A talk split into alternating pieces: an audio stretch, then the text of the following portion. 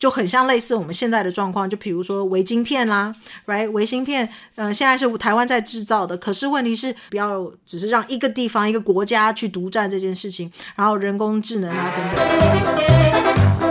大家好，我是 Vivian， 我是 Jesse， 欢迎收听 Aviv Podcast。 Hello， 大家好，欢迎收听 Aviv Podcast， 我是 Vivian。 今天呢我们要讲这个冥王星进水瓶座，那今天只会由我一个人来做这个 podcast。 呃，如果大家很喜欢 Jesse 的话，就是 sorry， 因为他上个礼拜很忙，所以没有跟我录，所以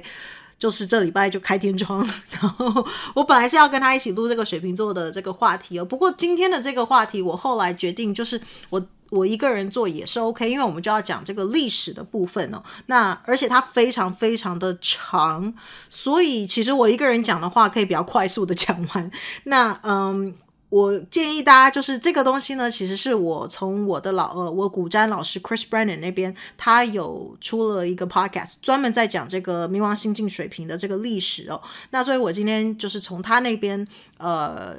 就是把它精简化一下，然后做成这个中文的 podcast。 那我会建议大家如果想要知道更详细的一些东西的话，听他跟呃另外一个占星家，然后两个人的这个对话，关于冥王星在水瓶座的一些讯息，我我建议你去听这个完整版哦。那它的完整版我到时候会写在下面的这个这个 description box 的地方，所以你们也可以去听或者去看。如果呃，那它是英文的部分，然后它的total 的长度哦是四个小时 ，OK， 所以呃，我这个就是真的是非常的精简版，然后把一些重大事件发生在各个时期呢，冥王星进水瓶座的这个时期，我们来做一个观看的这个部分。然后呃，它这个部分我觉得我们老师蛮有趣的，就是它。你我们是从历史来看学习说，诶，当冥王星进水瓶座的时候发生的一些事情，然后来预测未来我们呃进入冥王星进水瓶的这一段时期可有可能会发生什么样的事情。那其实我们在去年呃我上一次的这个 podcast 也有讲过，就是在二零二三年的时候，其实我们已经有一点点的小小的 glimpse， 就是冥王星进水瓶座可能发生的一些事情。当时就是 A I 的推出嘛， ChatGPT 的推出，那之后我们就会有更多关于这个东西。那我们也可以从历史去看到说，诶，有什么样子的一个一个 pattern。 呃，我觉得占星东西就非常有趣的，就是其实一切都是有一个 cycle 有一个 pattern 的，那你就是从里面去观察，然后来来做一些预测未来的一些动作。那也可以去从以前的历史来学习，然后希望是可以不要犯同样的错误啦。但是如果今听完今天，你就会发现其实我们还蛮容易就是一直重蹈覆辙的 OK。 那呃，这个冥王星进水瓶座就是很有趣哦。呃，还当然呃，未来二十年后冥王星进双鱼座，我们当然也可以做一集讲冥王星进双鱼座啦。那呃，今天这个是第二弹哦，因为我还想要再做一次冥王星进水瓶座，然后跟这个 Jesse 一起讨论呃就未来二零呃，从二去年二零二三年到后面的二零四四年这一段二十年的期间，呃，冥王星进水瓶座有可能发生的一些事情。那今天我们就是从一个历史的角度来看这件事情。那如果大家真的对历史特别有兴趣的话，今天这一集就特别专门为你可以呃量身定造，而且非常非常非常的有趣哦。好，那废话就不多说，因为非常非常长，然后我希望是可以在四十五分钟可以讲完，但是我我觉得有点困难哦难度有点高，所以我来加油加油 OK。好，那呃，第一个我们要讲的就是冥王星进水瓶座，它最早最早的时期其实是在公元前六百七十四年到六百四十七年的这个期间哦。那当时这个冥王星在水瓶座其实是停留了二十七年，那但是因为轨道的这个离心率哦，所以呢你就可以看到它的这个年份是逐渐减少的，所以后在后面的一个周期以后，也就是两百年后哦，它停留了二十六年，然后再下一个周期它就停留了二十五年，然后之后再后面一个周期它就是二十四年，然后二十二年，然后现在我们的这个就是最近的这两三次的这个冥王星进水瓶座它已经减少到二十到二十一年左右了。所以但你你可能想说啊，怎么越来越缩小，可是是冥王星进水瓶的这个年数年份变少了，可是相对来说有它冥王星进其他的星座的年份其实有可能是变比较长的。那因为我们今天讲的是冥王星在水瓶座，那我老师当下他也是只是只是做冥王星进水瓶的这个功课，没有去特别查看说诶到底是进哪一个呃水瓶座的缩短的时间跑到哪一个星座去了。那这个大家如果有兴趣的话，有或知道答案的可以跟我们联络一下，在下面留言好不好？好啊，那我们先从公元前六百七十四年到六百四十七年开始哦，哇塞 ,六百公元前呢。好，那在这个时候其实没有特别多的记录，因为当时其实记录的这个工具并没有那么的发达哦，但是因为里面其实就是透过这个考古学家其实有翻就是挖出来一些这个记录的东西，那我们就来讲一下。那其实它就是从美索不达米亚开始哦，呃，也就是现在的这个伊拉克呃的这个时间开始，这个冥王星进水瓶，所以就是有开始有记录这个部分啦。那当时这个也就是美索美索不达米亚这个地方呢，它的这个新亚述王国埃撒哈顿和阿舒班尼珀尔统治下的这个美索不达米亚，它是支持就这个国家它是支持这个占星术的，而且也是占星术的高峰时期。也因为它是这个高峰时期哦，所以呃，它第一个它在呃美索不达米亚各这个这个地方呢，各个地方设立了十个不同的占星学院或者是占星呃观测的一个地方 OK。然后呢会有非常多不同的占星学家呢去观察天空，然后把这个天空呃看到的这个现象啊还有这些事情啊都会报告给这个国王。那所以实际上就是在这个时期里面，我们就看到非常多的这种楔形文字的碎片呢知道这个报告的记录哦。那呃这个我们关于对于美索不达米亚的占星术的大多的信息可以了解，都是来自这个里面的这个这个图书馆啦，或者是它这个这个碎片的这个部分 OK。那它的这个为什么它是一个高峰期呢，或者是它是一个非常就呃占星术的高峰期啦应该说，因为它这个是国家支持的 OK， 这是一项国家支持的一个学问，所以就蛮有趣的。那这个时期呢，他们就的就做了一件事情，他们就是把这个他们不是记录天空吗，所以这个记录就叫做天文日记哦。那从这个时期开始，他们就一直一直在记录这个事情，他们每天会去观察这个天空，记录行星的位置，然后如果、呃、还有很多的这个如果从天空上面看到一些很重大的一些天文事件的话，也会把它记录下来。然后当时如果世界上呃发生的各个事情哦，他们也会记录，比如说当时河流的水位啦，市场上面不同商品的一些价格啦什么，他们都会把它写下来哦。那然后还有一些什么重大事社会事件啦、政治事件啦等等，他们都会写下来。那最古老最古老的天文日记的日期呢是在公元前六百五十二年，所以这刚好就是我们讲的这个冥王星在水瓶座的一个期间哦。那这个研究计划从那个时候开始持续了呃，接下来的七八个世纪哦，所以最后一份这个天文日记的这个日期呢，是定在公元前六十一年，所以就是大概在差不多七百年后，六七百年之后，所以你知道就是这个学者在讲到这个东西的时候，真的就是哇觉得超级厉害，厉害到爆炸 OK。 因为这个是有史以来最长的科学研究计划，因为它持续了这个大概超过七百年 right 六七百年。然后也是因为这样子的一个记录，最终我们就可以发展多出非常多，它就是很多科学后面的发展的这个基础哦。因为它就是因为它有这样子记录，就可以准确的算出比如说行星什么时候会重新重建啦，然后它的一些计算的公式啦，然后呃，在不同的行星在一定的年份或天数里面重复的次数啊，还有时间啦，然后还有一些这个世界的这个天文学的一个发展，都是从这个这个这一个研究来呃打的这个基础 OK， 然后打变得我们现在就知道很多关于宇宙结构的一些理解，就是根据这样子的这个研究日记。然后这个后来呢也有非常多的这些研究，比如说重力学啦、相对论啦、量子力学啦，这些科学发现呢其实都可以追溯到，因为他们就是有了这个科学的这个日记，就是这个天文日记，然后它就里面有非常多的这个数字啊 right 刚才记录啊，然后他们这些准这些数据就可以呃作为计算 right? 后来比如说预测未来行星的一些位置啊什么这些，然后有了这些数据以后就可以做非常非常多的事情，然后呃非常非常多的研究，然后在这个之前的话他们其实没有这样子的一个数据，所以都是跟这个就是这个七百年后这个七百年间累积的这个大数据是非常非常的 的, 的一个重要发现哦，在对这个冥王星我们开始有记录的这个冥王星进水瓶座的这个时间。然后好，我们接下来就是这个公元前四百三十年到四百零四年的这一个时间呢、哦，那它这个就是开始呃这个出生盘占星学的一个高峰期哦哦呃发发展的时期，就是嗯。呃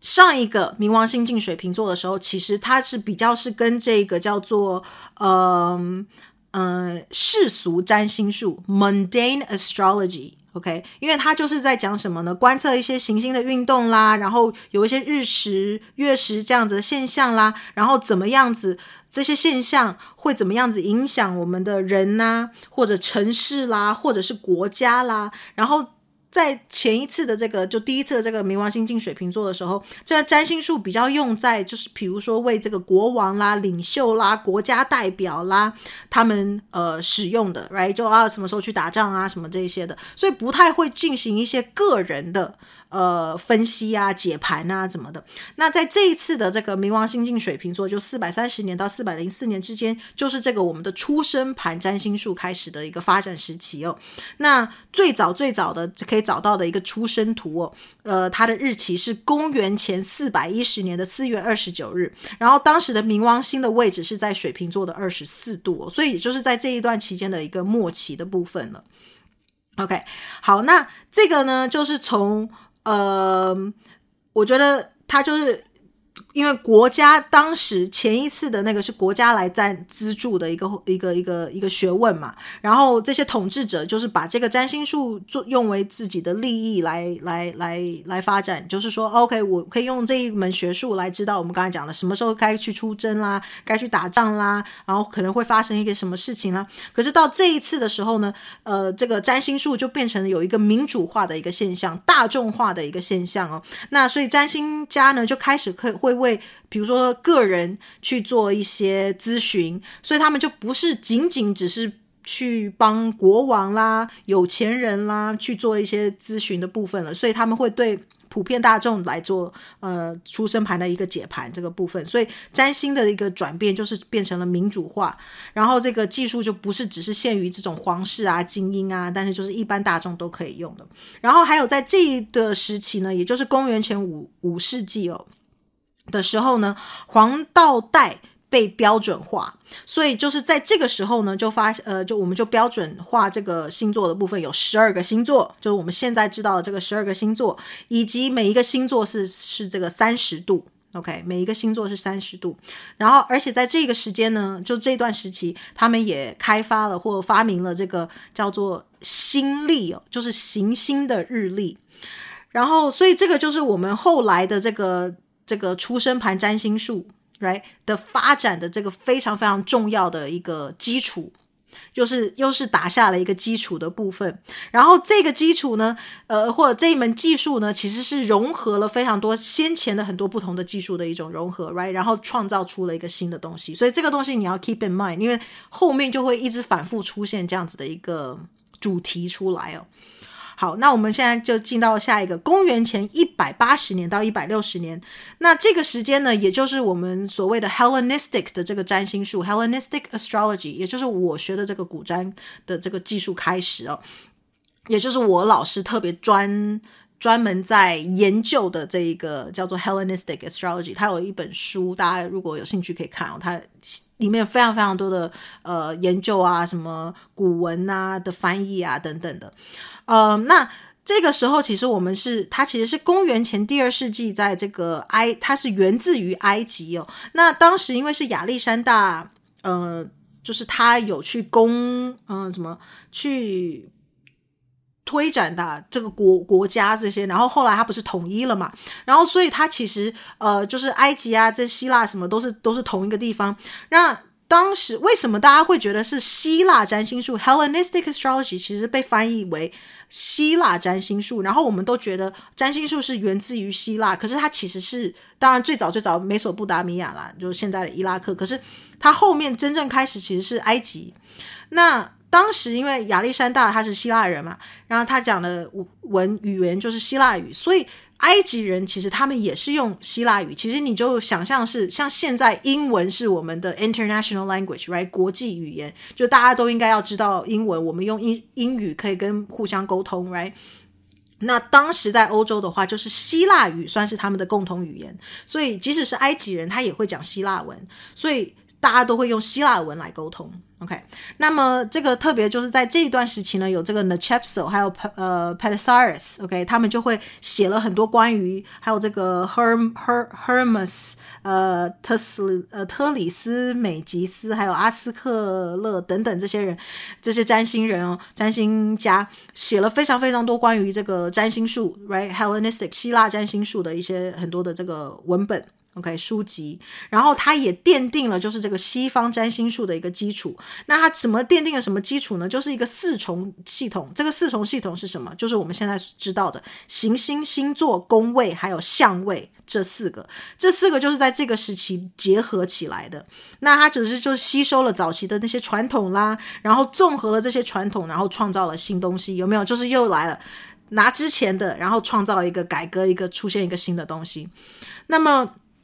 也是在这一段时间呢，我们呃，就是因为这个 Hellenistic Astrology 希腊占星术就引入了这个上升点还有十二宫位的概念。所以在之前的话呢，它只是有十二个星座，还有每个星座是三十度，但没有宫位系统，然后也没有什么上上升点啊这些。所以在因为有了这个宫位系统以后，就开始有上升点还有十二宫位的这个概念啊、哦，就我们现在知道的这个。然后还有在另外历史上面出出现一个非常大的一个趋势，就是呃纸的发明或呃呀。纸的发明。那知道最最最最最古老的这个这个纸呢，碎片纸碎片呢，可以追溯回公元前一百七十九年到一百四十年左右，然后是从中国开始的 OK。 那这个大家要记就是记得这件事情，因为纸非常非常的重要，因为在后来的每一次的冥王星进水瓶座，纸张都发挥了非常重大的一个位置，或者是一个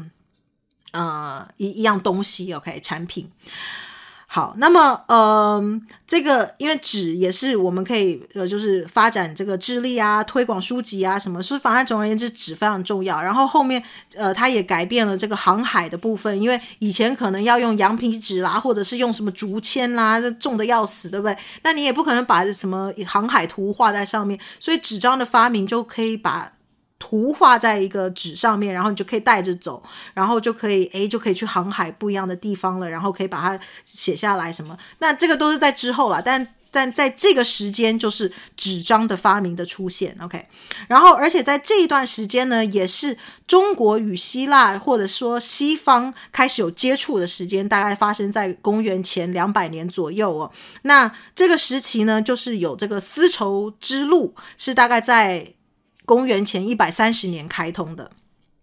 OK， 一百三十年前呃，公元前一百三十年开通的。那呃，这个也是就是增加了这个中东西方的这个连结很重要的一个事情。所以记得丝绸之路不是在这个时间，因为它开通的时候时候已经过了冥王星进水瓶，可是丝绸之路在后面的冥王星进水瓶做起了非常非常大的一个作用哦，因为它结它可以把东西方连接起来。然后再来是这个约公元前三十年左右的时候呢，丝绸丝绸这一样东西在罗马也是变成非常非常珍贵和被交易的一个商品哦。那在这个时间呢，就是公元前三十年左右，也非常有趣，它是刚好冥王星在狮子座的时候，等于是跟冥王星在水瓶座的一个对分点的地方。然后呃，狮子座你也可以想象就是啊很华丽，然后丝绸是非常非常昂贵跟华丽的一种产品嘛，所以我觉得其实是跟狮子座有一点连结的，是吧？好哦，那接下来就是这个公元六十年到八十五年之间呢、哦，那西方人大概在公元六十年左右呢，呃，我们现在已经诶不是西元前了，是公元了。西方人就开始意识到丝绸不是在树上长出来的，而是用蚕宝宝所纺织的。那中国人是故特别呢呃，隐藏了这个怎么样子制作丝绸的这样子的一个一个技术 right， 他不想让别人知道。但是在这个在六呃，就公元六十年的时候呢，这件事情就曝光了，大家就知道哦，原来是蚕宝宝不是长在树上这件事情，所以这个也是非常重要的，所以大家就可以 keep in mind， 因为之后这一件事情会再回来哦，就会再回来，在之后的冥王星进水瓶座的时候。那么另外还有一个在发生在这段时间呢，呃，就是公元六十六到七十三年之间，就是犹太罗马的战争，它刚好发生在这个冥王星进水瓶座的时候哦。那这个也是犹太人对罗马帝国的一个起义，那这个起义呢也导致了最后后来这个犹太人的这个圣殿呢，它第二个第二个犹太呃，圣殿的这个毁坏，然后也因为这样子的这件事情，导致就是这个后来犹犹犹太人就是流散啦，然后然后要去很多很多不同的地方啦，然后也是在这个时间呢，罗马人就开始对这个犹太人征收非常非常重的这个税，然后也会干预犹太人他们的这个宗教的活动，所以他们就是非常非常不满，也是因为这样子，所以他们就想要，就是后来也有这种零星的一些起义啊什么。然后要值得注意的就是这个时间非常有趣，因为它刚好就是天王星和冥王星都在水瓶座，所以就更是你知道对这种起义啊改革啊不满啊大众的不满哦，更是更是有这个加重的一个状况哦。嗯，天王星也是改革嘛，冥王星也是改变嘛，对吧？那这个有点我我是不不太确定一九六零年啊或二零一零年啊二零一一年啊这些呃犹太人啊阿拉伯啊之间的这个这个状况，但是它其实就是有点类似，如果大家对近代史比较熟的话，就是一九六零年也有发生这种犹太人跟呃这个的 这, 这种战争啦 OK。 那所以在这个里面呢，天王星跟冥王星的这个其实都都是有发挥作用的 OK。 然后而且这个每一次他们有这样子的一个动荡，其实都有一个天王星和冥王星的一个相位在的，这个也是很有趣，大家如果有兴趣可以去找一下啊。然后呢嗯，再来就是因为这个圣殿的毁坏哦，所以犹太人就我们刚才讲了有被迫害啊驱逐啊，所以后来他们就分散到各个不同的地方 OK。 然后呢呃，所以从这个事件开始呢，我们就可以得出一个结论哦，就是说有的时候水瓶座进冥王星呢，可能会带会表示有一些灾难性的事件发生，然后这件事这些事情呢，就会有可能会改变我们的这个想法啦，改变一些社会趋势啦，然后到造成一个整个社会的概念的一些重新的塑造哦。然后还有就是水瓶呃冥王星进水瓶的这个时候，也有涉及这种权力斗争的问题啊、呃、，right 就是这个上上跟下大众的这种斗争，然后呃再来就是一种。然后也是一个比较全面性的一种灾难，然后会改变这种社会的运作，所以因为水瓶座就是在讲社会群众大众的这样子的一个意念跟概念的部分哦。那冥王星就是变化嘛，改革，我们之前在上一集有讲过。好，那所以这个这样子的情况下，也就也有这种全球性，像像我们到现今社会就是全球性的，不不见得只是一个国家的一个改变了 ，right？ 好，那在这个时候呢，也要特别注意的就是，呃 ，Constantine 他也变成了罗马帝国的这个皇帝哦。那这个我们在那个日月食那一集我们有讲过哦，那他就是在这个时间他。他的爸爸是在公元三百零六年七月二十五号去世的，然后后来就有发生发生这种争夺皇位的事情嘛，然后当时就发呃这个时间就是冥王星进水瓶座的零度的时候，然后跟这个狮子座呃太阳在狮子座这个形成一个对冲，因为是七月二十五号嘛，然后他被宣布成为皇帝，就 Constantine 被宣布成为皇帝皇帝的前两天呢，刚好就是发生一个日食呃日食在狮子座OK， 日食在狮子座，这个我们当时有讲过，然后就跟当时的冥王星形成一个对对冲哦。然后再来就是他他上位以后呢，公元三百一十三年二月的时候，这个我们在日月食有讲过，颁发了这个米兰赦令哦。那这个赦令就是后来就是呃，造成这个永久性罗马帝国可对这个基督教的一个宽容 right? 它就是它就是让这个基督教变成合法化了，要不然在之前呢，基督教其实是违法的，不可以有的，然后甚至会迫害他们的 OK。 然后呃，所以但但他现在就颁发了一个这个以后，完全就壮大了基督教的声势 OK。 好，那这个非常重要呢，就是呃，这个后来为什么为什么这个罗马帝皇帝会这样子，因为他也是后来他也变成基督教人 right? 呃，基督基督教徒应该这样讲，所以他就推动这个基督教。然后再来就是嗯，还有一个非常有趣的就是嗯，因为基督教的壮大跟推广哦，所以他其实也迫害了，就是在这个之前的话，占星我们刚才讲了，它是一个国家的东西嘛，这个现在基督教变成也是一个国家在推动的一个活动或者一个呃概念 right? 一个想法。之前是占星，那以前呢，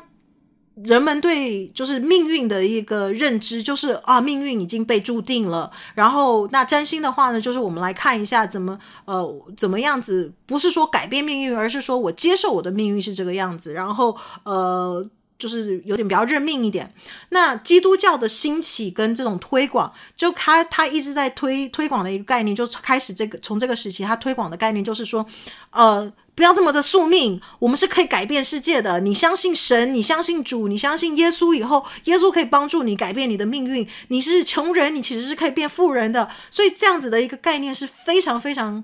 动人的 OK。 在当地的时间世世界里面，所以占星术就变成变成跟这个基督教完全就是一个对立的一个状况哦。然后呢呃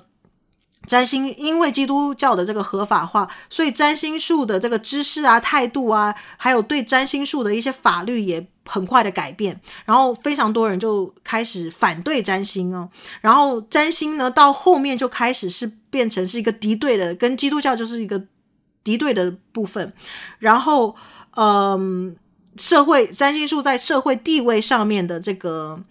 呃社会地位上面的这个这个地位也也被就是完全的被排排挤掉了或排斥掉了 OK。 然后所以后来呢呃，占星术甚至被视为就是非法的，你不可以呃 practice 这个占星的部分。所以其实在这个时候就占星其实出现了一个断层，就是呃，如果大家有兴趣的话，我以后可以专门开一集专门讲占星术的一个历史哦。但是它这个就是在占星呃呃，希腊就是这个是一个占星术的一个没落，就从这个时候开始，然后甚至有很长很长一段时间是没有任何人，可能有一些少数的占星家在在自己在研究吧，但是它就不是一个大众，然后大家会知道的东西。然后，所以我刚才讲了有一个断层，后面就很多很多是没有没有任何书籍啊写的东西关于占星的这个部分。那然后。基督教在这个时候就越来越越来越越越越越越壮大。好，那我们接下来就是这个三百零五年呃，到三百二十九年的这个时间，诶，我再回去讲一下下哦，就是关于呃这个基督教的壮大。所以他在讲的就是冥王星进水瓶座的这个时候呢，他会改变社会嘛，社会的意志，社会的对某件事情的态度会有改变，然后甚至就是我们刚才讲的统治者也会参与这样子的一个转变，然后他会去制定说什么东西是被允许的，什么东西是不被允许的，然后压制某一些观点 right， 然后或者是压制某一些讯息不让大众知道。所以就是这个也是蛮有趣的，就是有一个对立的这样子的一个状况啊。然后嗯，大众 versus 掌权者这些东西。好，我们接下来公元三百零五年到三百二十九年这一段时间哦，呃就是呃这个叫做嗯拜占庭皇帝查士丁尼一世哦，那他其实是东罗马帝国的这个皇帝哦。那大约在公元五百五十二年左右呢，他就开始 OK。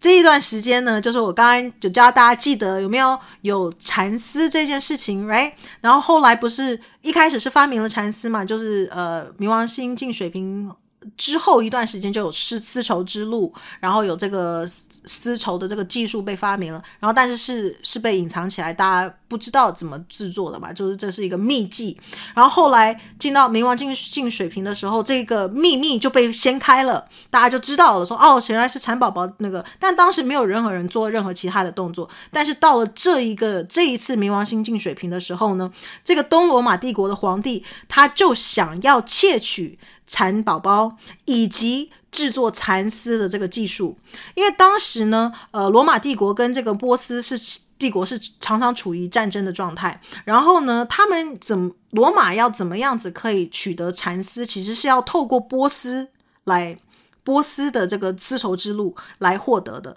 所以他罗马就想要说啊，我我我想要去掉这个中间人，我想要直接跟中国有这个交易 right。但是后来他们又再想一想，就是你知道人性嘛，又再想一想就觉得哎呀我为什么还要跟中国那个，如果我可以把他的技术偷过来的话，我就自己生产就好啦。第一个我不用付那么高的税呃不是税啦，就是钱去购买，然后这个东西也可以就是变成就降低很多价格啊，然后也呃就是你知道就主要是因为降低价格这个事情。所以呃，因为当时丝绸是非常非常的奢侈又昂贵的，所以他们要付很多很多的钱。中国你知道当时应该是非常非常的壮大的，因为丝绸的这个交易的部分，所以他们就不想要付那么多钱给别人 right。 所以嗯，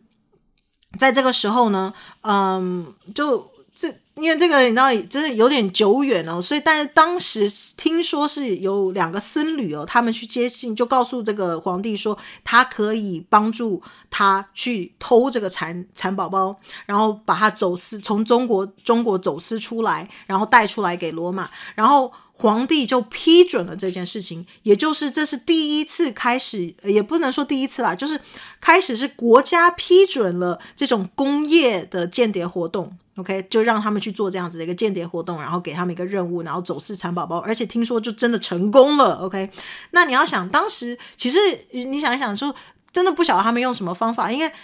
当时如果你要从一个地方 travel 到另外一个地方，其实是要花很多时间的。他怎么样子把蚕宝宝可以维持不死哦，是不是很神奇有没有 anyways， 最后就是他把蚕宝宝带到了罗马，然后技术也帮他偷到了。所以在这个时候呢，他们就开始可以去制造这个蚕丝了，罗马自己就可以做这件事情了。那我们回溯到现在的话呢，其实就很像类似我们现在的状况，就比如说微晶片啦 right， 微晶片、呃、现在是台湾在制造的，可是问题是跟美国也是，他们就是一直在争议这样子的话题，哎，我们要怎么样子可以去呃制造自己的这个这个微晶片 right， 不要不要只是让一个地方一个国家去独占这件事情，然后人工智能啊等等，然后我们这个东西之后我们来讲哦。但是这个就是呃呃，在这一段时间出现了这种国家和工业层面的一些间谍间谍活动 OK。 好，那我们来看一下、哦、接下来的这个 period 就是公元五百五十年到五百七十四年这一段时间、哦、这个时候呢是纸张被传入到伊斯兰帝国 OK， 伊斯兰。然后第一家纸张店呢是最早是在这个公元、呃、七百九十三年，由这个哈伦拉希德哈里 OK呃，哈里呃哈西发布达嗯、呃、生产的 OK。 然后后来发生很多事，在就是纸张最初是在中国开始的嘛，发明出来的，然后后来传入到了这个阿拉伯，然后这个伊斯兰帝国，然后它就非常迅速的取代了这个羊皮纸，然后就有可以创造出很多的书籍啦、图书馆啦，就慢慢变多了。Right， 就可以因为可以把东西写下来，然后越来越多的书籍可以累积哦。然后所以有一个东西就叫做智慧之家，是在这个时候开始的，叫做公它是在公元九世纪晚期呃或者公元八世纪末期哦，在巴格达达呃巴格达成立的。然后这个是这个阿拔斯王朝的一个鼎盛时期哦，然后所以在这个时候呢，这个地方就出现了文化智慧，还有这种大量的这个翻译的这个这个就是就是非常大量的这种呃智慧的传递啦，然后讯息的传呃翻翻译啊这些东西哦。那在这个时间就传播翻译，然后智慧之家是一个图书馆，也是一个研究所，也是一个翻译的一个地方哦。所以然后他们会积极的就是收收集非常多不同语言、不同国家的这些呃书籍啊、科学啊、呃文本啊什么的，然后他们会把它翻译成阿拉伯文，然后就放到这样子的一个这个图书馆里面。然后如果任何人想要做研究啊什么的，就是可以从这个地方取得。OK， 所以这个也是这个智慧。也是算是我们这种讯息的传递的一个高峰期了。然后因为而且就我们刚才讲了，我刚才有说纸张这件事情是非常非常非常非常重要的，在这里我们就可以看到了它开始第一次呃发挥了它的功能，也就是说也不是第一次啦，之前已经有了。然后这是又是在接下来的这个把之前我们刚才讲的把传统的东西拿出来再改革，然后变得然后再让它嗯推广，然后变得更更更壮硕、更强大 ，right？ 那所以在这个时候呢，纸纸张它也改变了，比如说讯息啊，还有这个教育的一些传播，以及这种文化啊等等这样子的一个传播的部分。然后在欧洲另外一个地区呢，查理曼他是在公元八百年十二月二十五日哦，由这个教皇。呃，利奥三世在罗马变成皇帝的，然后这个时候呢，大约是就是在冥王星进水瓶座的五年后 ，OK， 然后他是第一位神职的罗马大皇帝，所以在这个也代表就是在这个时间呢，这个期间就出现了这个呃政治和宗教结合的一个事情，所以也有这种两方结合 ，right？那我们之前这种其他的就是哎传统跟现在的东西结合，那它这个就是政治跟宗教的一个结合 ，OK。然后呢，它就是呃就，然后这个基督教又开始更，因为它把政治跟宗教结合了嘛，所以基督教就又更更强大，然后又可以再再传播更多 ，right？ 然后呃，在这个时期呢，也奠定了欧洲君主制的一些基础。OK， 那所以呢，呃，就是每一次在冥王星回归，就是也是说冥王星回到水瓶座这个时候呢，就会有一位在欧洲地区非常非常突出，然后很具有影响力的一个领导者出现了，所以这也是非常值得关注的一个事情。然后再来就是七百九十五年到八百一十九年哦，在这个公元八百零八年的时候呢，有就是因为有可能这更早，可是真正有记录，然后比较确定是有这样子的一个记录的是，在中国有一个文献，就在这个八呃公元八百零八年的时候，中国的文献中首次提到了，而且是确认哦，提到了火药这个这个发明。OK， 那这个发现是非常非常重要，或发明是非常非常的重要的，因为在之后的冥王星进水瓶期间呢，火药变成一个非常重要的技术。那它，但是它的这个首次的被提起，就是在这一次的七百九十五年到八百一十九年的冥王星进水瓶座。好，接下来就是一零四一年，哎，我们进到四位数的年份了哦。一零四一年到一零六三年，在这个时间呢，哎，纸张又回来了，它开始非常广泛的传播，然后它首次出现在欧洲西班牙穆斯林地区。OK， 那我们就发现发现这样子的一个演变嘛，就是哎，从中国到呃阿拉伯，然后现在出现在欧洲了，对吧？然后穆斯林，然后他就是以呃之前更早在巴格达不是有建立了纸张呃这个制造业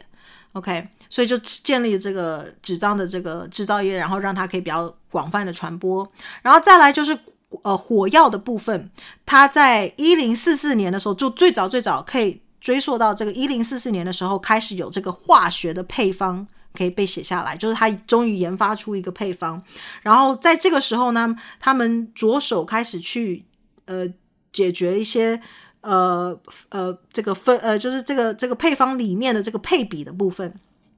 Right， 因为之前的可能就是它非常的不稳定啊，有可能呃有的时候爆，有的时候又不爆啦，然后该爆的时候不爆啦，或者是说它可以在在这个时间呢，这这一次呢，冥王星进水瓶的时候，它可以去让控制，就是火药可以在一个受控的环境中使用 ，right， 然后之后。因为为什么呢？就是他这个是诶，现在他发明了这样的东西以后，在后面的二十呃，大概二十年后，对，没错，二十年年后左右啦，一零八三年的时候，皇室就呃送了，比如十万支的这个火药去要塞，然后又去了又送了另外二十五万只去另外一个地方。那就是它虽然是在比较晚，但是就是可以，我们可以发现，就是火药在前一段时间的时候被发明以后，后面的这个二十年就开始使用它了 ，right？ 然后呢，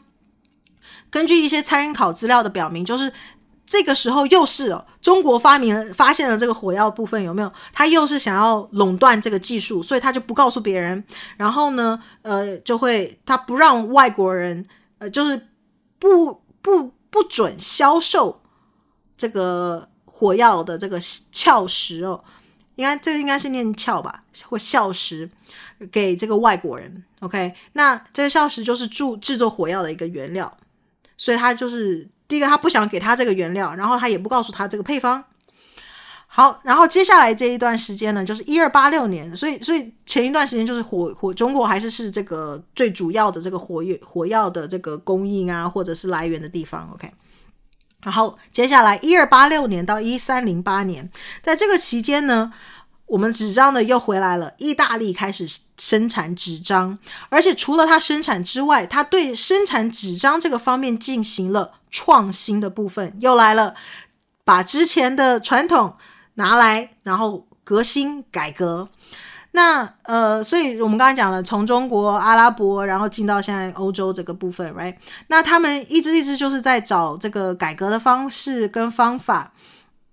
然后呃，有就一直是找一些创新这样子。然后再来呢，在这一段期间呢，也是火药可以完全的使用了 ，OK， 完全的使用。那基本上是大概在十三世纪，也就是一二八零年呃开始哦，火药就可以被广泛的使用。然后最古老然后毫无争议的这个日期呢，是就火药使用的日期是这个元朝的燕京炮，然后所以它可以追溯到就是大概一二九八年。然后以及在这个时间呢，也开始有一个叫做呃手炮，OK， 手持火炮，那它是大概在一二八八年的时候开始有有被记录下来的。所以嗯，就是真的是冥王星进水瓶座仅仅两年的时间就开始呃使用火炮跟这个火呃火呃火药的部分，或燕京炮 ，right？ 然后呢，根据原始哦的记载，原始就是元朝的历史记载。一二八七年呢，呃，他们其实就是用这个火炮，手持火炮啊，去呃袭击其他的这个营地 ，right？ 然后一二八八年是这个就是火炮被再次被使用的，所以我们就可以看到是什么东西呢？火药的发展，大炮的发展 ，right？然后到了一三四零年代，也就是过了这个冥王星进水瓶的到下一个年代，大炮就是已经开始被广泛的使用了。所以这个技术出现了一个什么什么状况呢？就是毁灭毁灭的力量，冥王星就是有毁灭的力量，有没有？所以就是这个技这个技术，水瓶座代表技术，冥王星进水瓶，毁灭的技术。然后这些新武器呢，就会带来很多，就改改变了世界。从哪一个方面呢？战争的部分，以前的战争可能我们就是哇，不是以前看过吗？大家站一排，然后就搏肉身搏斗，然后然后呃刀啊，对不对？现在就可以有枪有炮，可以在远方很水平，有没有？站在远方，然后去攻打对方 ，right？ 然后还有另外，在这个冥王星进水瓶，就是这这这一次冥王星进水瓶的这个期间内，还有马可波罗，他是从一二七一年到一二九五年呢，利用了这个丝绸之路，诶，丝绸之路又回来了，有没有？他去利用这个丝绸之路，他就去旅行，然后他就呃用这个丝绸之路，他就从欧洲 travel right 到了这个中国。然后呢，他在这个中国待的这一段时间呢，后他就把它写成了书籍嘛，也就是我们后来知道的这个马可波罗游记 right。 那他这个游记是大概在公元一三零零年左右的时候出版的，又是跟纸张有关。所以丝绸之路他可以去 travel， 然后呢呃，水瓶座就代表是有这个远距离的这个部分嘛 right。 然后再来就是这个嗯，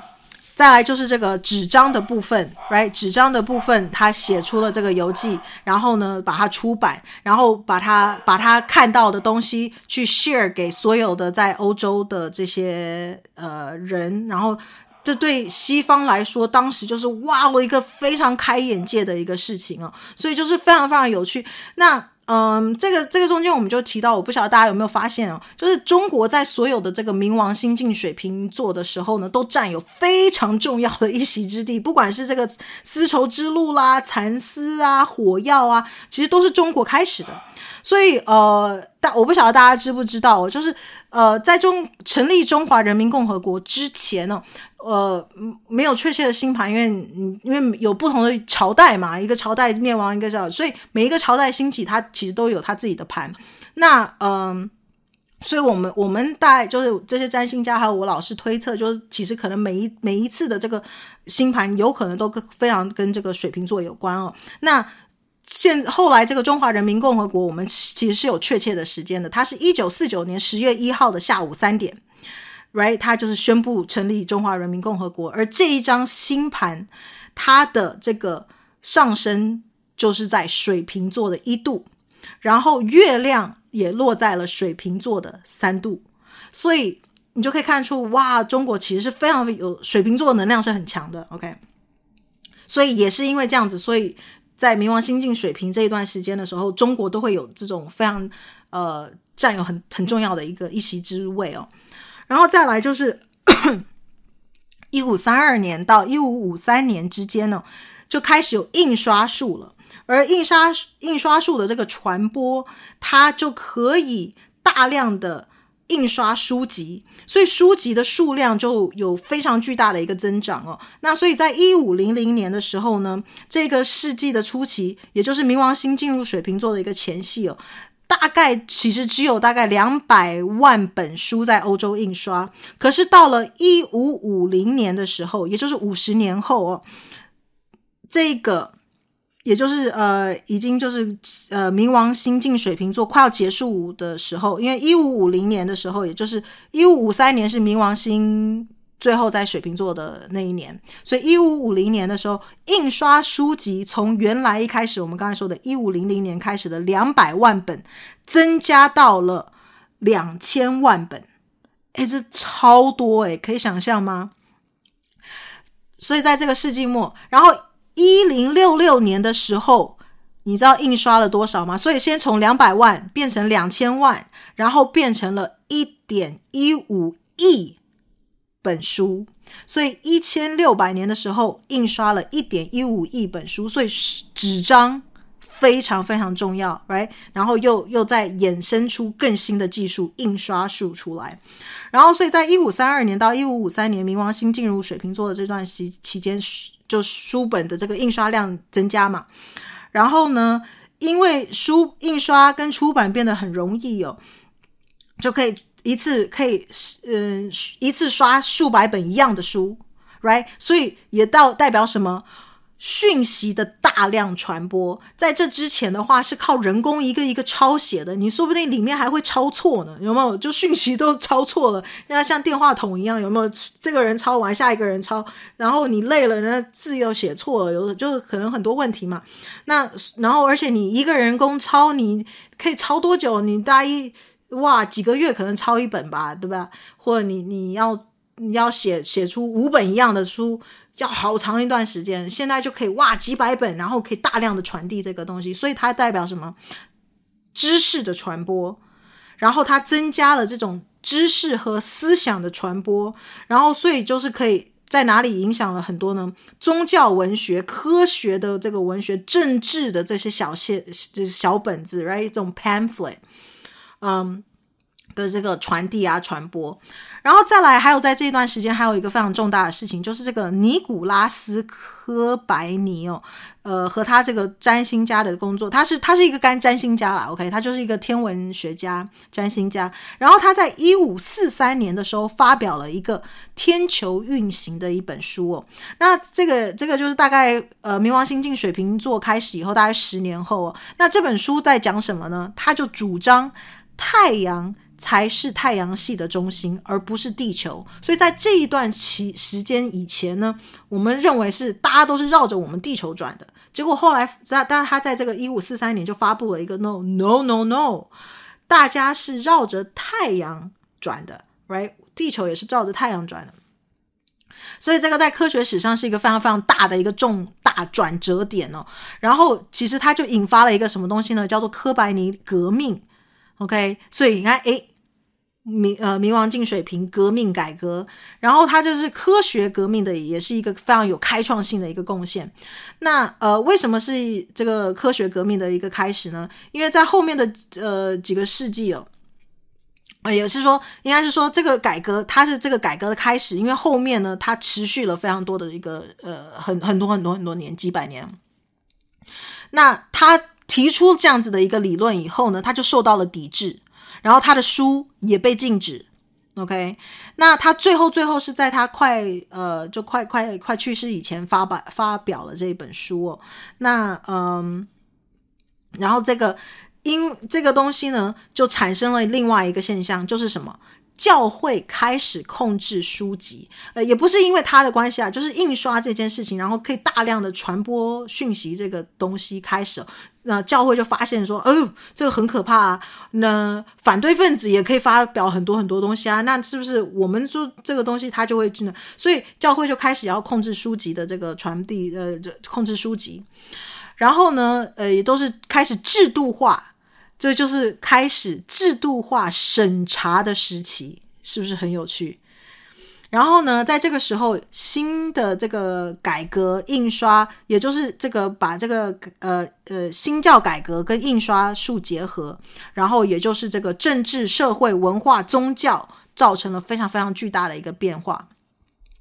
然后，因为这个十六世纪的新教哦，它的这个改革，也就是 Protestant。OK， 嗯的这个这个开始，所以为什么教会要控制？因为 Protestant 就是这个新教的开始，他们也开始印刷很多很多东西，然后开始去发表说，哎，你们应该加入我们的教啊，不应该去加入这个教啊，天主教啊，基督教啊，什么这些，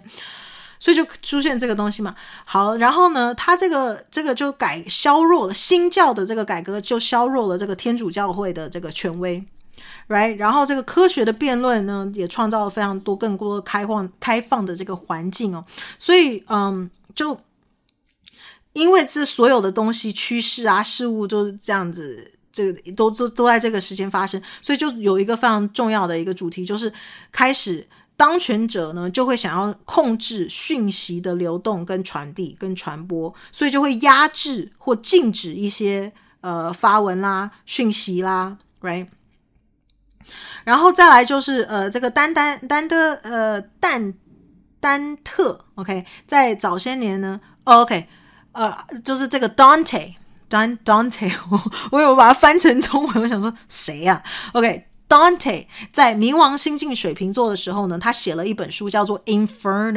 中文应该就是翻，我不晓得是不是翻地狱啦，但是反正就是《Inferno》这一本书哦，这个书也。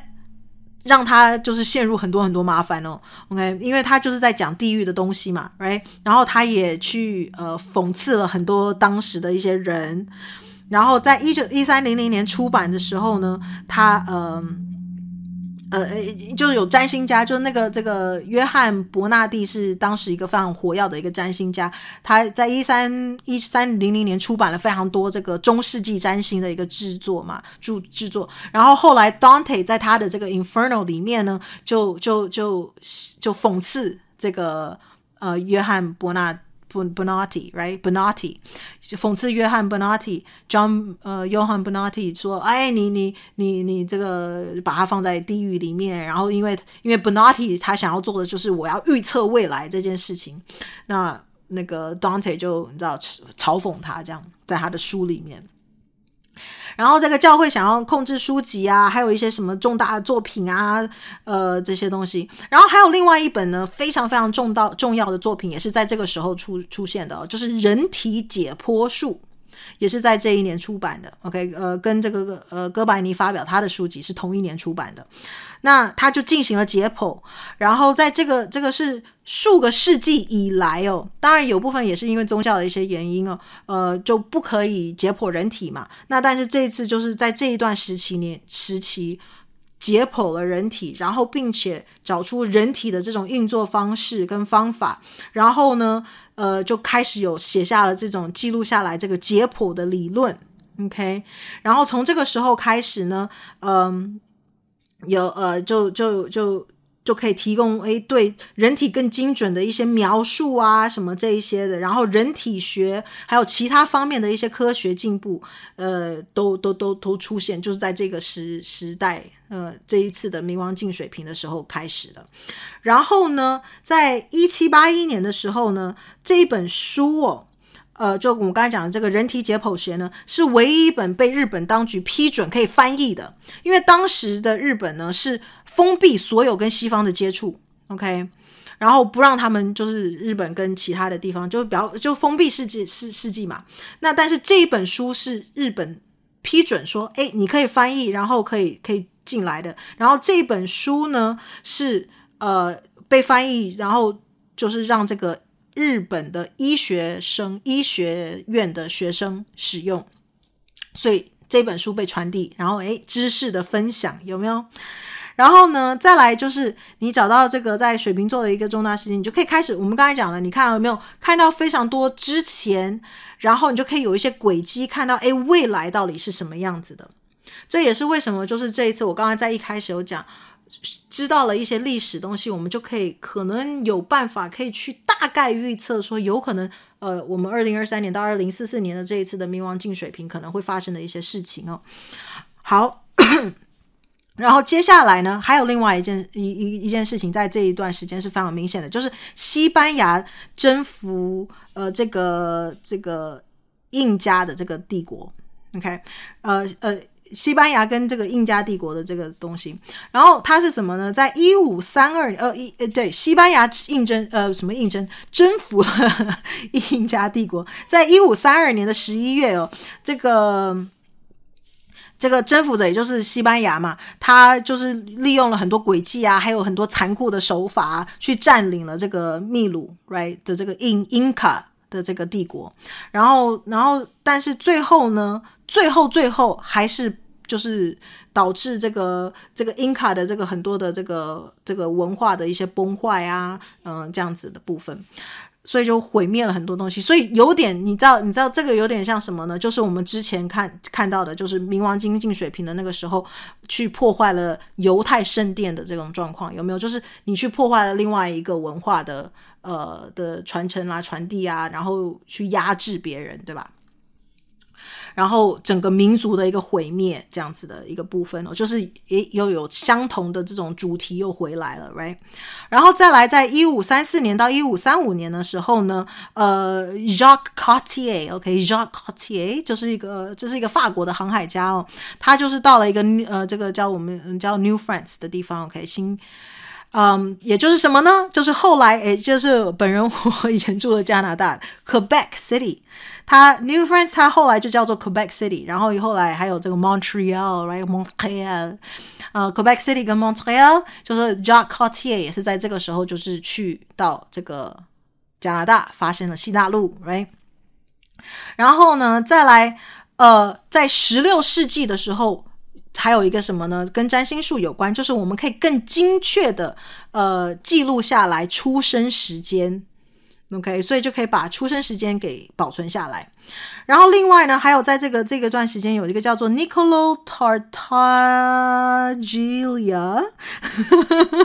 他呢就是将数学应用在研究炮弹轨道的人，所以他是第一个把数学就是去研究这个 ballistic right。弹道呃炮弹轨道的，也就是叫做弹道学哦，就是从这个时候开始的。所以这是什么呢？又跟火药相关的东西又出现了，所以现在它就开始影响了数学的部分，然后发发明了或发展了这个弹道学的这个部分 right。 所以你就可以看到诶早期的技术，然后到了这个时间就开始有不同的发展，然后或者是发发展出其他的这个分支或项目的部分Right.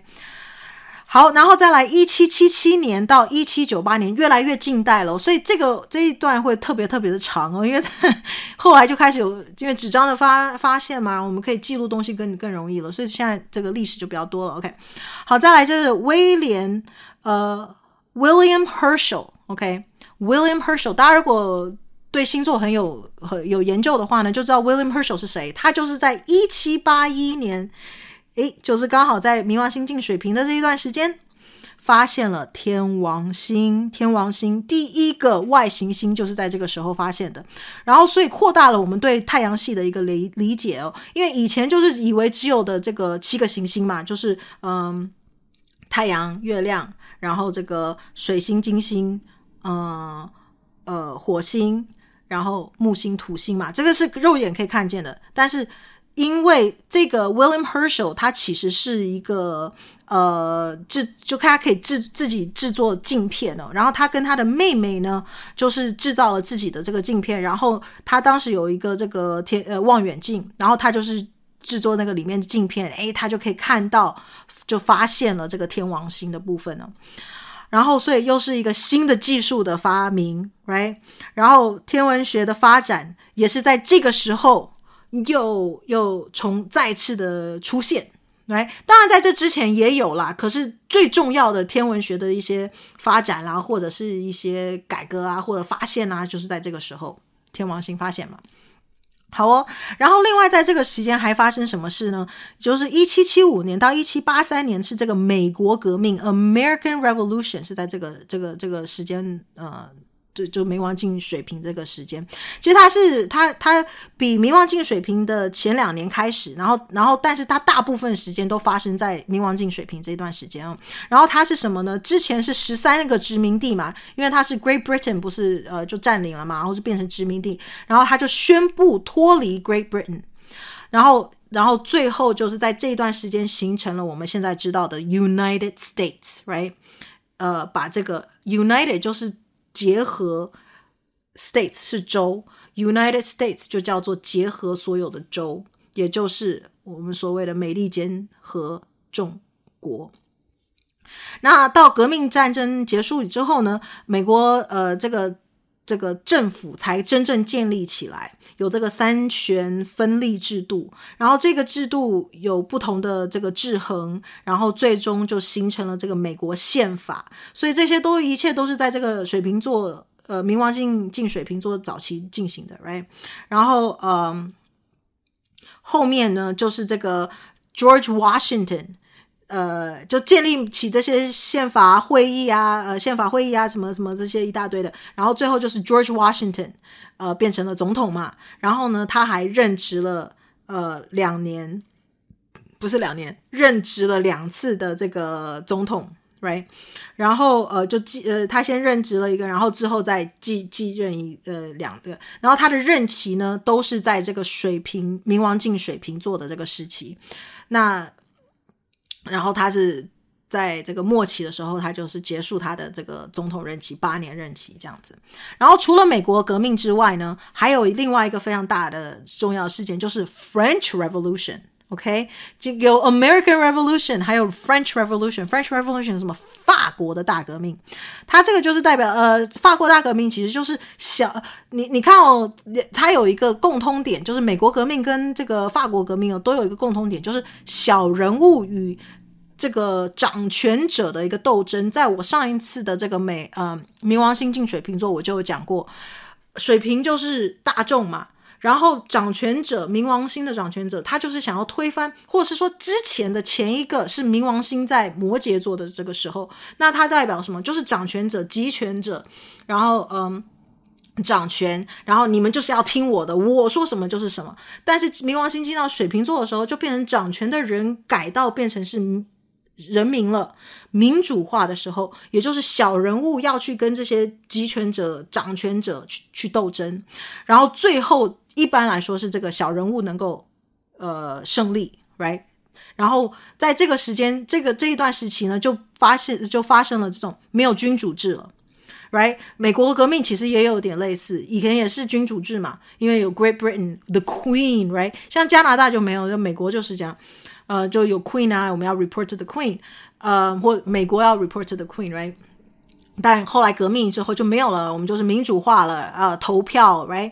那法国大革命在这个同一时间也是开始，然后它就是推翻这个君主制度，这就是欧洲推翻君主制度。然后这些君主呢，他其实就是因为他就是生长生长长在这样一个君主世家嘛，就数百年，所以在突然进到这个美呃冥王星进水平时期，君主制就被推翻了。人们呢就认为说，呃，你你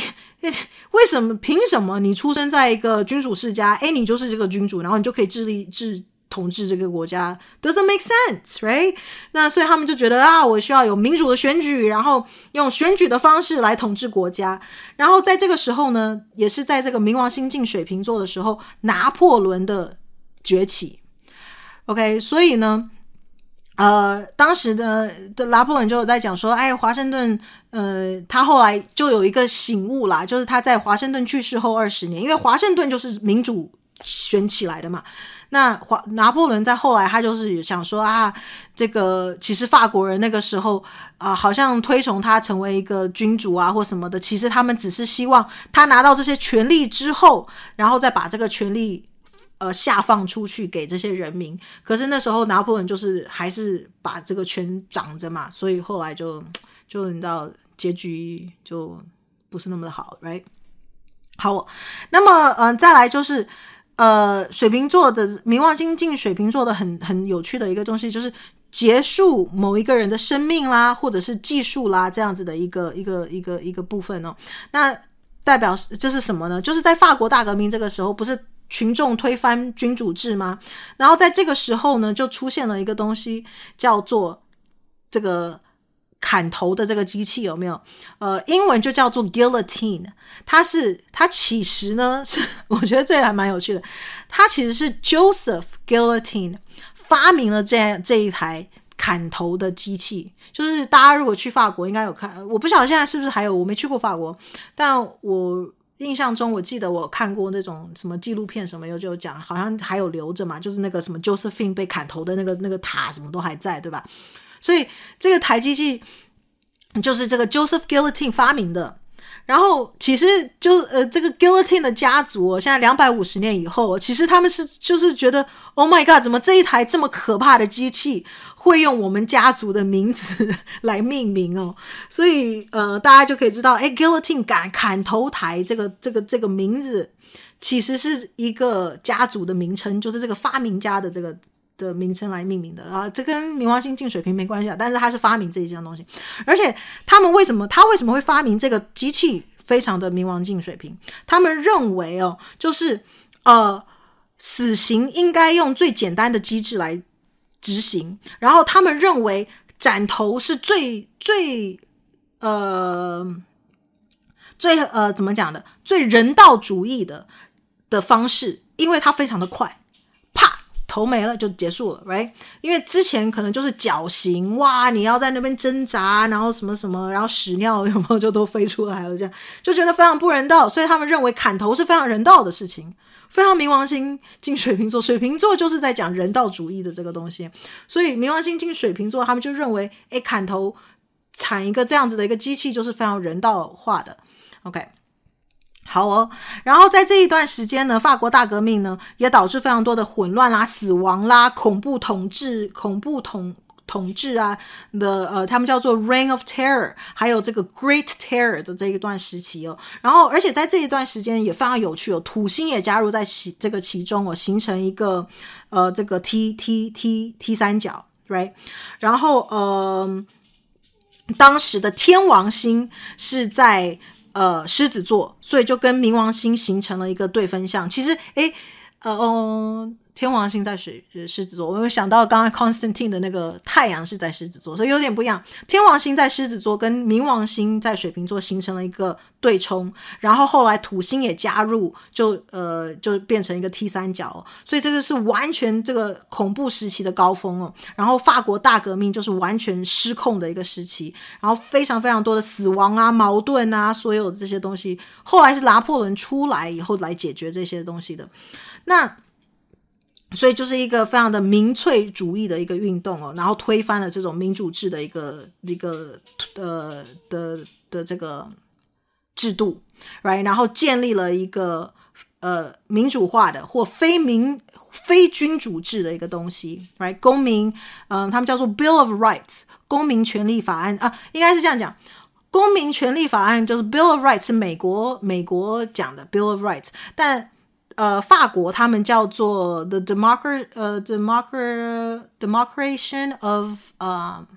什么 man or something， 呃，也就是说人权宣言，然后是在一七八九年的夏天制定了。然后这个人权宣言也就是激发了后来美国呃 revolution 的这个权利法案，也就是这个 Bill of Rights 这个这个部分。然后当时因为不是这些君主就被处决啊什么什么的，所以其他欧洲的君主国家也都非常害怕，就想说哦天哪，法国发生这些事情了，该不会也会也会到我们啊，我们也会被人家呃被这些群众弄起来，然后要斩首示众啊什么什么，然后要推翻君主制啊什么，所以其他国家的君主也超级害怕跟担心的哦。嗯，所以我觉得非常有趣，有冥王镜水瓶民众的这种改革跟推翻。好，所以在这个时候呢，就出现了一个主题，就是民主跟君主或独裁呃制的这样子一个紧张关系哦。然后很多的这种，你知道这个也很有趣，它其实就是一个假民主，有一些其实是就是真的就是假民主，好像推翻了这个东西，结果它又产生了下一个。这个就是产生了一个领导者，可这个领导者他就是好像透过呃，好像用民主的方式哦，就很民主啊，但实际上就是一个假民主，然后他其实最后想要实施的就是一个控制的一个状况。所以其实冥王星进水瓶座有可能就是还是有这种民主的东西，可是他就是有可能是假民主。其实因为嗯，水瓶座在古时候他还是是被土星呃守护的，土星也是就是代表一种呃，限制啊，还有这种权威啊 ，right？ 所以它有可能就是诶一个假象，但是呃，水瓶座造出来这种民主的假象，但实际上它就是变成下一个呃这种独裁者的这样的状况啊。好，然后再来就是这个呃。海地也是非常重要的，他们也出现了在这一段时间，还有海地革命 ，OK？ 海地革命它这个也非常。值得讨论的就是值得讲出来的，就是因为海地当时是一个奴隶的一个国家，就充满奴隶的一个国家，然后在这个时候他们的这个革命是所有的奴隶起来，然后要推翻他们的这个主人 OK， 然后他是现在第一个也是唯一一个是由奴隶创建出来的一个国家，就是他所有里面的人以前都是被奴役的，然后他们去推翻了他们的这个呃雇主 right 主人，然后创建出这个国家。然后呢呃他的主人是什么呢？因为我记得海地当时好像应该是被法国统治的，所以他们所以也就是他们的主人是法国人 right， 所以他们这下他们被被控制啊，被被这个呃奴役啊，他们就觉得太不满了，然后就也起来呃就是推翻这个他们的主人的这个控制 right， 然后海地也因为这样子就形成了现在的国家。然后他们也听说了那时候的这个 French Revolution 的这个 人, 人权宣言呢、哦，所以他们起义的时候也遵循了这样子的一个原则，然后就起出来这个东西。然后当下当时是这个 Toussaint Louverture Louverture OK 呃杜桑卢维特，他是出生在这个海地的 OK 海地岛屿，那他是首位非白人总督 OK 呃，他是海地的总督，然后他是第一个非白人总督在那个时候，然后他是一七四三年五月二十号出生在海地的，然后呃一七九七年四月一号成为这个海地的首位非白人总督。嗯，所以这个也蛮有趣的。那他这个人呢，他其实呃出生的这个太阳在金牛座的二十九度，跟当时的这个冥王星水瓶座是出现一个对冲的状况状态。然后他的土星出生的时候的土星是在狮子座的二十九度，所以就他自己的星盘也有一个很有趣的，跟这个冥王星跟水瓶座出现非常有趣的一个相位哦。嗯。就是真的是一个 T 三角哦，而且是完全度数，应该度数是非常相近的。那他其实是一个最短暂的总督任期啦，因为他后来就被逮捕回法国了这样子。然后但是当下从那个时候开始海地就成立了。好啊，那么在这个时候也就发现我们就发现什么呢？在这段时间各个地方都有不同的革命，然后还有一些主要的这个技术进步啊、发展啊什么这些。那么嗯，在一七九六年的时候呢， Edward Jenner 就是发明了第一个天花疫苗，所以做了什么？彻底改变了预防医学。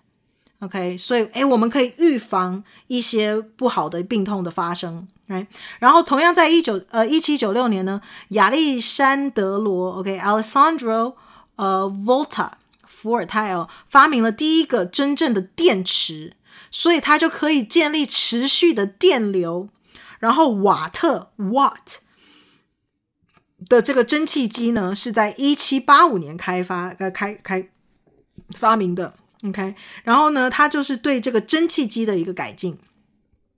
然后因为这个蒸汽机后来引发了工业革命 The Industrial Revolution， 所以你看又是革命。所以冥王星进水瓶，我在上一集也讲过，其实是会发生很多的革命。那我们现今，我上一次在前前之前有讲过，就是呃二零二三年我就发现诶非常多的这种抗议事件啊，然后 pro, protest 啊，然后罢工啊这样子哦。所以这个那个这个但那在这之前的这些呢，就是很多的 revolution， right， 推翻改革。好，那 Industrial Revolution 做改改变了什么呢？就是制造业，然后推动了经济的增长。然后这个时候呢，也有纺织工业的一个繁荣哦，所以因为它就开始纺纺呃呃这个纺织生产呃，有一个创新，然后它可以非常提高这个效率啊、产量啊什么这一些的。那呃，这个一七九三年哦，这个 Eli Whitney 发明了棉花工厂。那呃，棉花工厂的话，呃，应该是在这个 North 呃 no South Carolina 美国的 South Carolina 发呃发明的，然后它就真的改变了美国南部的这个棉花产业哦。那可是呢，它出现一个什么状况，就是因为改革了棉花产业，它可以它可以制造出更多更多的棉花，所以它要做什么？就要采摘采更多更多的棉花。那当时是一七几几年多一七 something 年嘛 ，right？ 就是美国还有奴隶奴隶制的时候，所以就需要更多的奴隶来采购呃采来摘采这些棉花。Right? 然后这样子的话，棉花工厂才可以处理更多的棉花。所以它出现了一件事情，就是呃，虽然有加剧了这种产业的这个产产产业的这个新的一个趋势啊，或者一个水平啊什么的，但是它也变成需要奴隶劳动来满足这个东西。那他们就你要不就是加加人嘛，那如果你加不了人的话，那是什么？就是什么？这些奴隶要超时工作 ，right？你要一直一直奴役他们。所以在这个时候呢，其实是呃奴隶制度哦非常非常严重的，就是他们在非常不人道以及非常可怕的这个状态里面在工作，所以对奴隶是非常不好的。但是好的地方就是诶有棉花产工厂出产呃出现，棉花可以大量的生产，然后产很多这样。所以就是你知道，每所有东西都一体两面，冥王星进水瓶座都有这种一体两两面的事情。像刚刚之前我们讲的，呃，火药的部分 ，A 一开始只是觉得，哎，我们就是可以，呃，可能他们比如说要开辟这个道路啊或什么，哎，用火药挺好的，就后来把它用在战争上面 ，right？ 哎，就牺牲很多的人。所以就是一方面又是一些人道的东西，然后一方面又有这种改革新的东西，就是这两个东西一直都是在打架的 ，right？ 好哦，那么嗯，再来就是这个嗯嗯呵呵，这个城市化和社会改变哦，也是快速工业化，就是这个这个这个就是这个工业呃 Industrial Revolution。嗯，开始就产生了其中一个变化，就是开始有这个人口的流动啊，然后这个新社会的阶级开始从这个时候开始出现 ，right？ 好，然后在这个时期间，还有另外一个非常大的一个发展，就是航空的部分哦。那这个蒙哥菲埃兄弟呢，在一七七零年代开始对这个氢气球，呃，氢呃，就是这个空气现象产生兴趣。然后当时他们就注意到，诶，把空气加热以后呢，就可以提起，呃，就可以把把这个物体，呃，提起来往上升。所以他们就开始去研究这个东西，然后怎么样子去可以把这个呃一个东西往上飞，去飞行 right 诶怎么样子可以让它膨胀然后上升。然后在一七八三年的时候，他们第一次成功让热气球飞行到天上。 OK， 非常非常的酷哦，就是第一次的航空的东西产生了，一个 idea 出现了，诶东西可以飞上去了。而且而且因为东西飞上去以后，他们下面有篮子嘛，所以他也不敢拿人身测试，所以他们先开始放的是这个动物，什么鸡啊鸭啊什么这些，然后把他们放到天上去。你你到你其实想想就觉得啊，好像对啦，不应该放人上去，可是对动物这样子 OK 吗？然后当然后来他们也有放人上去测试啦，所以这就开始这个航空的这个发展哦。好了，然后再来就是这个在同时就有一位科学家叫做这个 Jacques Charles， OK， Jacques Charles 他开始发明就说，诶如果不是热气的话，我可不可以用其他的气体来让一个让让这个气球往上飞呢？所以他在一七八三年呃比这个这个前面这个呃蒙哥啊菲埃兄弟晚一点点，但是同一个时期哦，他成功的也演呃也也也演示了这个，就是嗯 demonstrate right 呃可以用非热气来让气球往上升，也就是 hydrogen OK 应该是氢气吗 OK， 然后让它往上升哦。嗯，我看一下 OK， 然后对没错就是氢气球。然后氢气球在一七九四年那个当时呢，它让它成功飞上去。呃，当时天王星跟冥王星其实是处于又是一个相对位置 OK， 就呃，然后而且非常有趣的就是后来这个氢气球有被法国革命的时候革命军队使用，然后用在什么呢？侦查的工作。所以他们会放呃摄影机哎没有不是摄影机，当时还没有摄影机，把人放在里面，然后呢因为它可以飞上去了嘛，把人放在里面，然后人飞上去以后做侦查的这个动作 OK。 然后因为这样子的这个氢气球的发明哦，使得这个法国法国军队就赢赢了一场他们完全没有预料到的一个他们可以赢的一个战役。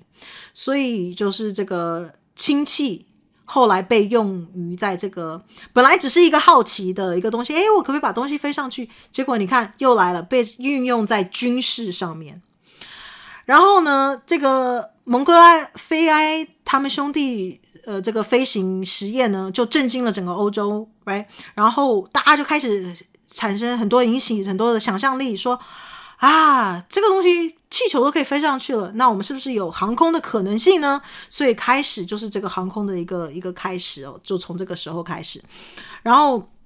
它影响了什么呢？呃，科学啊技术啊文化啊全部都有非常大的一个影响，然后开辟了新的一个探索的一个维度 right， 就我们刚才讲了，诶我们现在是不是可以去研究呃飞行啊啊、呃这个也是奠定后来的航空工业的一个基础。所以你就可以发现在冥王星进水瓶座的时候是很多东西后来的基础 right， 然后也是后来的一个主题。好，那呃，在这个时候呢还有一个非常有趣的一个东西也非常值得一提的，就是呃 Mary Shelley 哦，我不晓得大家熟不熟悉这个名字，她就是科学怪人 Frankenstein 的作者。他呢第一个是他的星盘非常特别，他的冥王星就是在水瓶座呃呃的上升，就是他的这个星盘里面的上升点跟这个冥王星在水瓶座有汇合，也就是说他的上升点就是在水瓶座嘛，对吧？好，那么呢实呃也不是他的上升点，是他的天顶，他的天顶跟这个呃水瓶座呃他天顶在水瓶座，然后冥王星跟他的天顶有这个 conjunction， 也就是合相的部分，不是上升点，是天顶。然后呢科学怪人的故事哦非常有趣，它其实就是在讲隐喻一些跟水瓶座有非常相关的一些东西哦。它第一个它是一它是第一本科幻小说，然后这本小说在探讨的一些主题就是关于科学野心啦的危险。然后里面这个 Frankenstein 他还有在考考量呃考呃在探讨一个什么东西，道德考量 right， 在追求这种科学进步的时候有可能带来的一些潜在的危险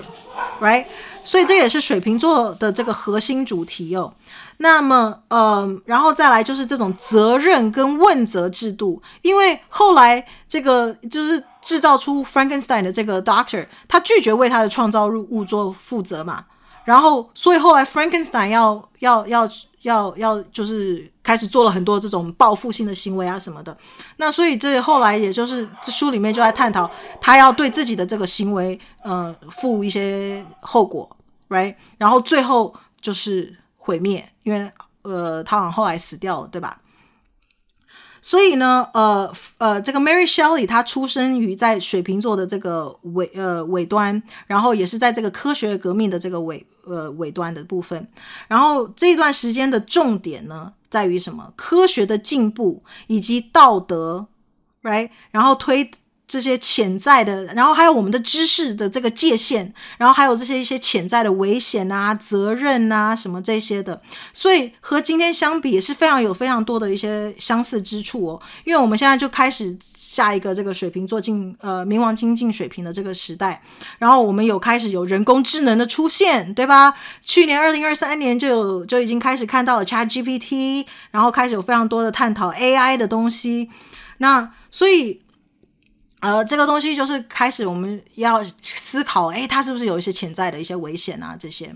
那么呃 Frankenstein 这一本书呢，它的一开始它构想这个书的这个日期其实是有被记录下来的，当时是土星在水瓶座二十三度，是不是非常有趣。所以呃，土星在水瓶座跟它的中天冥王星也有会合。好哦，那么呃，今天因为时间的关系都已经快一个半小时了，所以我们在下一集我们来讲二零二三年到二零四四年冥王星进水瓶座有什么样子的影响，我觉得说不定可能得要分四集讲、欸、呃，因为后面这一段也是蛮长的哦，所以呃，大家如果真的很喜欢这个的话呢，记得帮我留言，然后呃分享，然后呃给我按赞五星好评 ，OK， 进到 Apple Podcast 给我五星好评。那么呃，那我们就下一个 Podcast 再见喽，拜拜！感谢您的收听 Aviv Podcast。